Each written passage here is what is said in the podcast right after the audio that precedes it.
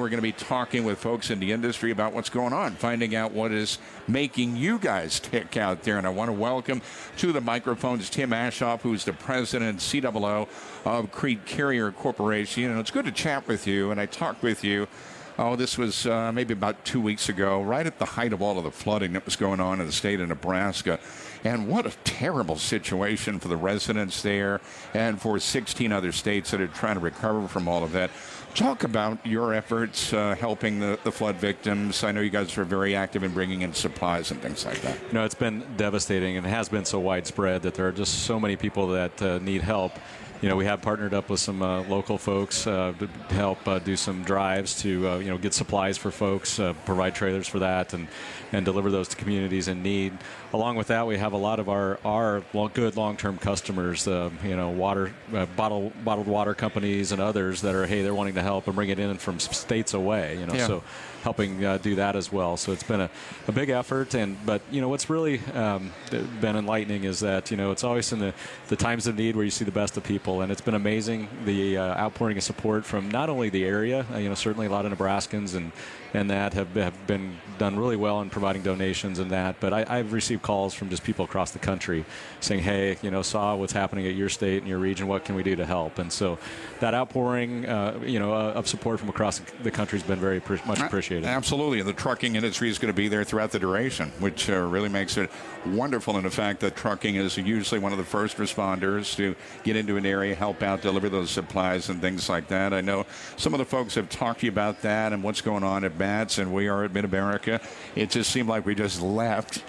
Really amazing. I get another year older so quickly. It's amazing. Absolutely. I just seem to be getting more gray here, but that's a whole other story. What are you hearing from folks? A lot of optimism here at the show. How are they feeling? I think it is. There's a lot of energy here. I was kind of curious. 2018 was such a boom year for trucking, and there was a lot of energy, and so you're kind of coming off a little bit of a high. Yep. So what are things like? And it's just still so positive, and I'm really pretty amazed at the number of drivers that are around. Truck shows are great in that you get to see the trucks, you get Absolutely. To see trailers, but what I really enjoy about it is getting a feel for what's going on in the industry. What are some of the new things coming in? You see new technologies here, and then what's the mood of the heart of the industry, which are the drivers. And so that's the great thing. I get to see so many drivers here, both from Crete, Schaefer, Hunt, but also from other companies, and really see, hey, how are things going? What what's important to you? And drivers, hey, if you want to jump in and speak with Tim Ashoff, the phone lines are open right now. It's 888-876-2336 across North America. I know, Tim, a lot of drivers are going to be bringing up such things as standardizing some of the truck parking information systems that are out there. A lot of talk about what ATRI is going to be doing, American Transportation Research Institute.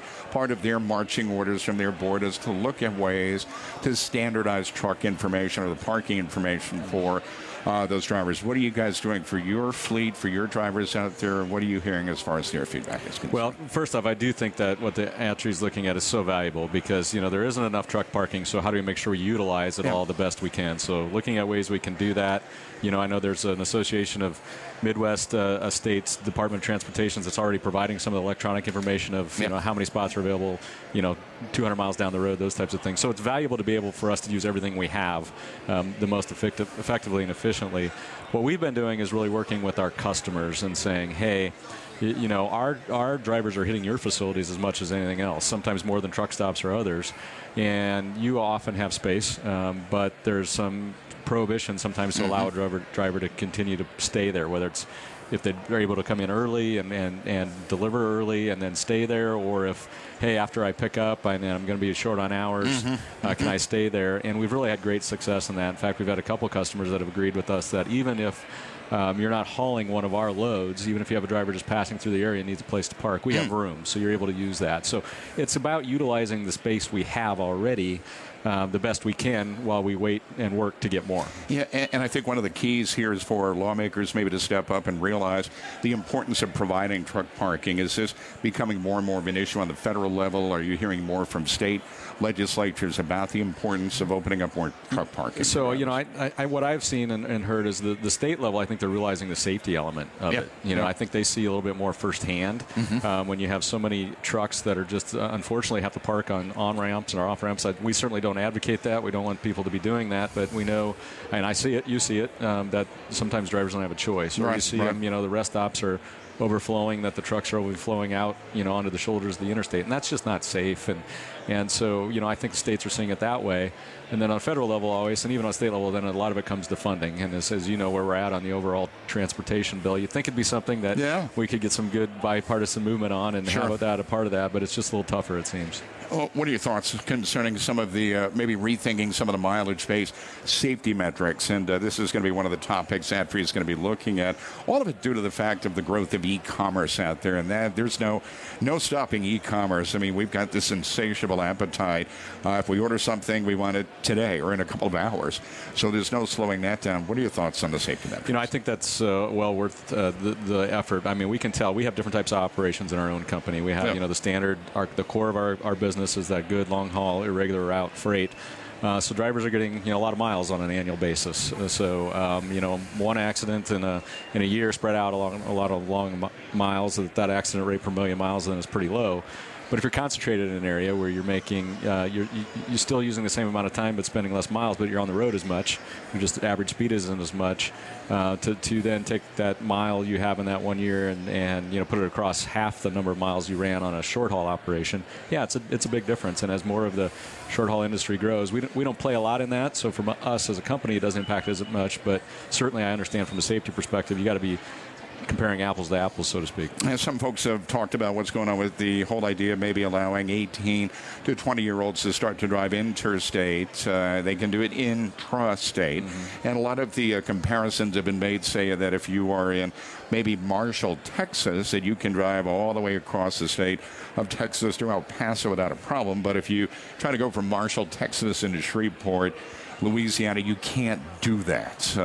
What are you hearing from your vantage point? How would that maybe benefit Crete Schaefer, maybe allowing 18-year-olds to drive? Yeah, I think our perspective is that, being a over-the-road commercial driver is a tough job, challenging job. It's something you do need to learn, and you need to learn over time.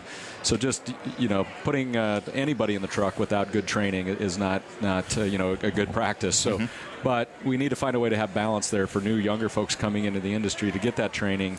That you're right. Like in the state of Nebraska, same. We have Omaha, Nebraska on one end, and you go 400 miles to get across the state, and a driver can do that, but they can't drive across the Missouri River to Council Bluffs, which is more the freight in our area is going to do that than to go across the state. So how do we get somebody that experience of knowing what it's like to be an over-the-road interstate driver, but still in a responsible way? So I think I'd advocate for is something. Hey, we do air mile radius rules for hours of service. Why not do it for young drivers? Hey, maybe you can drive within a 450-mile radius. So it may go across from Nebraska to Iowa and get a little bit more experience where maybe a little bit more congestion than in western Nebraska. So give them that opportunity, but have it graduated, a regional concept versus a state line concept. What are you hearing from your drivers about, say, truck platooning? Is that some of the buzz phrases that are going on? Some have said it's going to be 20 years, 30 years. Some are saying that it's really going to be a lot quicker than we think. Are your drivers bringing that up with you? Not as much as they were probably 18 months, 2 years ago when it first came out. Okay. I think the reality is, and my conversation with a lot of my drivers, and we talked to a lot of the OEMs, talked to the platooning companies, the environments that some of the current technology works in are very limited. And so it's going to take a while before that spreads. And my analogy always is to our drivers, hey, look, we've had autopilot in the commercial airliner industry for a long, long time. Every time I fly, there's always still two pilots sitting in the cockpit. So I think there's always going to be some limitations. And I think that, I think the way the OEMs are looking at that technology now and making it, a driver assist type programs, taking that technology, using what we can now to help improve safety, to help improve a driver's life.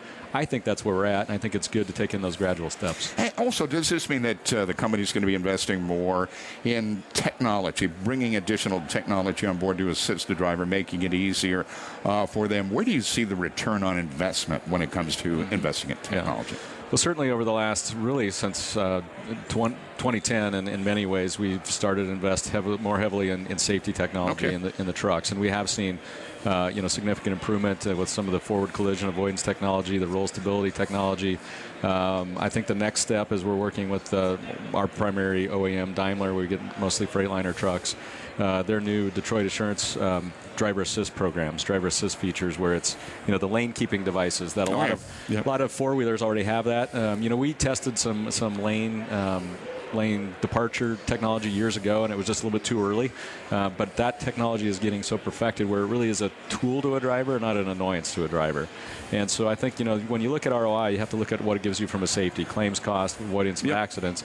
But you also got to look at, well, how does it actually help the driver? And I think technology is getting to that point where, you know, it does, the driver feels like it's helping them too, and they want those tools then. Are you also maybe finding a lot of the customers are now saying, okay, we want you to have this kind of technology on board or we're not going to do business with you? Do you see more of a trend going in that direction in the event maybe a company A doesn't have it, company B that does will get that job? Yeah, what we're really seeing is obviously customers are concerned about your overall safety, but from a technology side, it's almost more about visibility now. Okay. They want to see where their freight is at all times. You know, it's a little bit of that still that Amazon effect. Hey, if I can be, you know, working for a company and I can track my package, you know, from the time I order it to the time it hits my door, why can't I track my, you know, 53-foot trailer full of freight? And that visibility and the technology we're putting in the truck to provide that visibility is really the strongest demand from our customers. And, you know, I think a lot of folks may not realize just the magnitude of the scope of your job, being the president, chief operating officer of the organization. You've got to keep up with personnel. You've got to keep up with the technology. You've got to keep up with, say, legal issues that are out there as well. There's a lot of things that might keep you up at night that many folks may not realize. And I was thinking about this the other day. I was reading a story about a company, not in the trucking industry, but this company had gotten a judgment against it where they had to pay, I think it was like $100 million based on maybe a claim that was proven in court. What do you think about, say, some of these nuclear verdicts that are out there, and especially in light of what a lot of us are seeing these days, and that these are these billboards that are out there reading, if a big truck is injured, you give us a call and we'll take care of the issue. What are your thoughts on that? Nuclear verdicts. It's somewhat frightening. I drove up from Nashville yesterday up here to Louisville, and I saw a bunch of those billboards. Yeah. And it's just, you know, I don't mean to make this too large of a concept, but it's almost becoming a societal thing. You know, people are seeing these big verdicts. I'm an attorney by training, so I come from the legal world. I think our legal system has let some of the things happen out there as far as the size of the verdicts that really shouldn't. I think some of the judges and others, lawmakers, you know, probably aren't understanding the full scope of that and the effects of that, the impacts of that from a societal standpoint. But that being said, we as a trucking industry seem to be also that next industry that's the target. You know, we had medical malpractice out there. You had products liability for a long time that were getting big verdicts.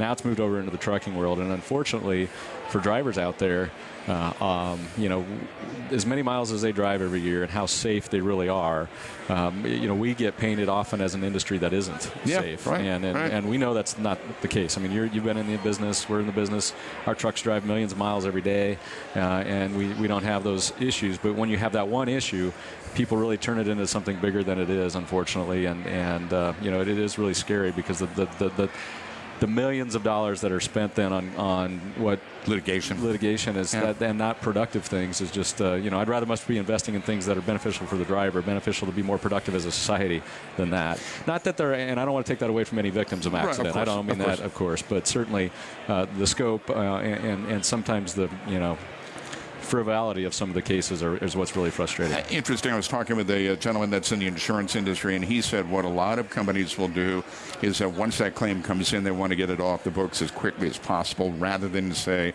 go through an appeal process. Mm-hmm. Because once it's off the books, they can deal with it. If they go through an appeal process, could that wind up costing more in the long run? Being an attorney, what are your thoughts on that? It's a tough balance, and you know what we have said is it's become harder to actually even settle the cases for a reasonable amount to get them, as you said, off the books, get them finalized, because you know, people see these big verdicts and you see the billboard saying, "Hey, I'm gonna collect millions for you on a claim that would be typically a $50,000 claim." So now that you know, everyone wants that $1 million settlement instead of that $50,000, which is what's, you know, fair in that situation. So it's becoming harder to do that. So it is a tough balance because certainly it's costly still to go through the legal process, to go through the appeals process. And then in business, we like certainty. And certainly the legal process doesn't give you certainty till the end. So we prefer to have it a little bit sooner. So. Now, what about as far as tolls are concerned? There's a lot of debate about that being part of the plan, maybe to help improve the infrastructure, at least maybe be part of the solution. A lot of folks have said fuel tax. A lot of folks have said tolling. It seems like there may not just be one single answer. What do you see? Where do you see this going? What should lawmakers be doing? Should they be looking at a combination of things to maybe solve the infrastructure issue, or can we do it alone on the field tax? Certainly, we're always, favor looking at whatever ways can be viable, but certainly our preference would be the fuel tax system. We, as a company, as an industry, feel that we're behind on having increased fuel tax for inflation, let alone, just our growth as a country. And we think that, it's been such an efficient way to collect the sales tax. When you have tolling, there's inefficiency in there, and it's not perfect either, because often you can toll one road, well then traffic becomes busier on another to avoid the toll, where the fuel tax is more uniform. Right. So I think we as a company and as an industry, I think we do support that, a fuel tax increase as a way of funding more uniformly and efficiently. It's efficient to collect that tax. Do you think it's going to be a situation where more and more trucking companies are going to maybe do a pre-buy with their fuel? Is that going to become the wave of the future in your estimation? I don't know that the fuel tax would have that because it's still going to be based on essentially the miles you're running in a state with the IFTA out there and otherwise. So I don't know that would impact it that much in that regard. But I think we just as an industry are more like, hey, we need to fix roads, we need to fix bridges, and we need to fix congestion. It was interesting you talked about accidents. I was earlier this week meeting with some folks in the insurance industry, and they were talking about how auto in general, not just trucking auto, the cost of that is going up so much. And in the last 2 years, they've seen what they feel the cause of crashes being increased by congestion because we are so far behind. And the economy's been good. People have been traveling more and more vacations. Right. The last summer, that was one of the biggest summers for miles driven on our U.S. highways. And they just see congestion now is costing us more that sometimes we don't think about it that way. And when you take this a step further, when you look at congestion, say, from a company standpoint, would you be in favor of allowing your drivers maybe to stop the clock and then maybe take a break and not go through Dallas at 3 in the afternoon or 4? Sure, absolutely. I think with the electronic logging devices, there are ways to do that and still keep that driver. I think that what's so important about hours of service, and I talk to a lot of our drivers and other drivers as I talk about at the show, we hear about different things. And hours of service, I think, I haven't found a driver that doesn't say, I like the changes in the hours of service rules that kind of kept me finally on that same cycle. Right. I'm either driving during the day or driving during the night. I'm not switching back and forth. But I still think there should be enough flexibility now with ELDs out there to allow that. Hey, how can I stop my clock for maybe an hour through that rush hour time, take a break, extend it out, but I'm still on that same sleep cycle. And I think the FMCSA actually might, there's going to be Secretary Chao is going to be here tomorrow, and the FMCSA administrator, and I know that's probably one of the topics they'll be talking about. From what I hear, the work they're doing on saying, how do we create some flexibility now that we know we have people all kind of playing by the same rules? So the ELD's really been a tremendous thing for the industry, right? I'm still finding some folks that are calling in and saying, man, they missed a paper log, would love to go back to it. It's given them the opportunity to get the rest they need, et cetera, et cetera. Those dates are done, though, right? Paper logs. I think so. I haven't talked to a driver that has ever said lately they want to go back to a paper log. Once they're on it, they understand it. It's made their life easier. I think what it does come back down to, though, is that flexibility. And so if we can use, which the FMCSA is asked to gather information, and they are gathering information, if we can use the data that's actually created by that to show, hey, we can create some flexibility and still ensure the same amount of safety, I think that's a good thing. Speaking of the hours of service, FMCSA has been reviewing, I think it's more than 5,000 comments that came in on, I think it was 4 proposals that they were looking at. What is your thoughts on that? I know nothing's been released as of yet. There is a lot of speculation that it could be coming up real soon. What do you think it'll do for the industry if they do away with the mandatory 30-minute break, things like that? I think that will actually help the situation you just talked about, and using that 30 minutes. They may still say, hey, we need to have a break some point during your time, but if we can give the driver a little bit more flexibility on when they use that break, and push that to, hey, I'm safer if rather than me taking a break at the end of 7 hours or whatever it may be. Let me use my break maybe after 3 hours because I got up early this morning. I started driving at 5, but now at 8 o'clock or 7 o'clock, I don't want to be going through rush hour. So let me stop, but then don't make me take a break right away again. Right. And let me have that flexibility to move it where I can actually make my day safer, but by not being a part of congestion or otherwise, or weather. When you mention the fact that, say, a driver says that they want to take a break for A, B, or C reason, how important is it for the folks that are listening to them on the other end of the phone to understand what they're going through? It's very important. Yeah. And, one thing we've always had as a philosophy as a company is, the driver's the captain of that ship. And we tell all of our drivers that, we know the conditions that you're in. Right. We don't. You're out there. you have that understanding. So if you're ever in a situation where you feel like, hey, I need to stop, you stop, but then just let us just communicate. That's the key, because we need to communicate internally. We need to communicate with customers. If that impacts our customer, we need to reschedule a load or do that. So, yeah, the driver's the captain of the ship, and then communications is what we ask for. You know, goodness sakes, we've almost gone through 30 minutes here on the program. It's really flown by. Before I let you go, talk about what's going on as far as new equipment is concerned at Crete, Schaefer. What's going on there? You guys bringing in new trucks, new equipment, new radios. What's going on as far as we continuously are working with our OEMs, the manufacturers out there. We're currently buying some, Freightliners and some Kenworth tractors is what we do. We run our trucks about 450, 500,000 miles. About every 4 years we're trading them out. So we'll get, anywhere from, 12 to 17, 1,800 trucks a year. Okay. Keep them refreshed. Not only does it, obviously provide reliability and uptime, but it does get you some of the latest technology then. So, technology in our trucks, never going to be more than that 4 years old. And 4 years old is actually even a long time in technology stage. So we do actually update trucks in between. But, yeah, we're looking at, what can we do. So one of the great things that I know our drivers have enjoyed now is we have auto shift transmissions in all our new trucks, and one of the things that come with that is a predictive and an adaptive cruise control. So that truck's following, it's got GPS in it, and the manufacturer's got the topography of the whole U.S. mapped out, and so it knows, hey, I'm coming to a 3% grade, just in a quarter of a mile. What RPM should I be at? What gear ratio should I be at? So I'm not losing speed, even on cruise control. So there's just some technology things that are great for that. And then just you've been around the industry longer than I have, but certainly there's a lot of drivers that'll say, well, I hear auto shift. Am I going to lose control of my truck and what I'm doing out there? And it's different than an automatic transmission. It is an auto shift transmission.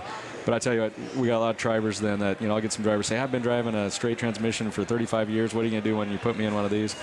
I said, sit in one of those and talk to me every week, and they do. And after the first week, well, I'm getting used to it. Second week, well, I kind of like it. And the third week, don't take me out of it, because I feel so much better at the end of the day, that they don't understand, what that shifting could be physically exhausting, just that repetitive physical motion. So it's been a real positive in that way with our drivers. Outstanding. Where can folks find you, good sir?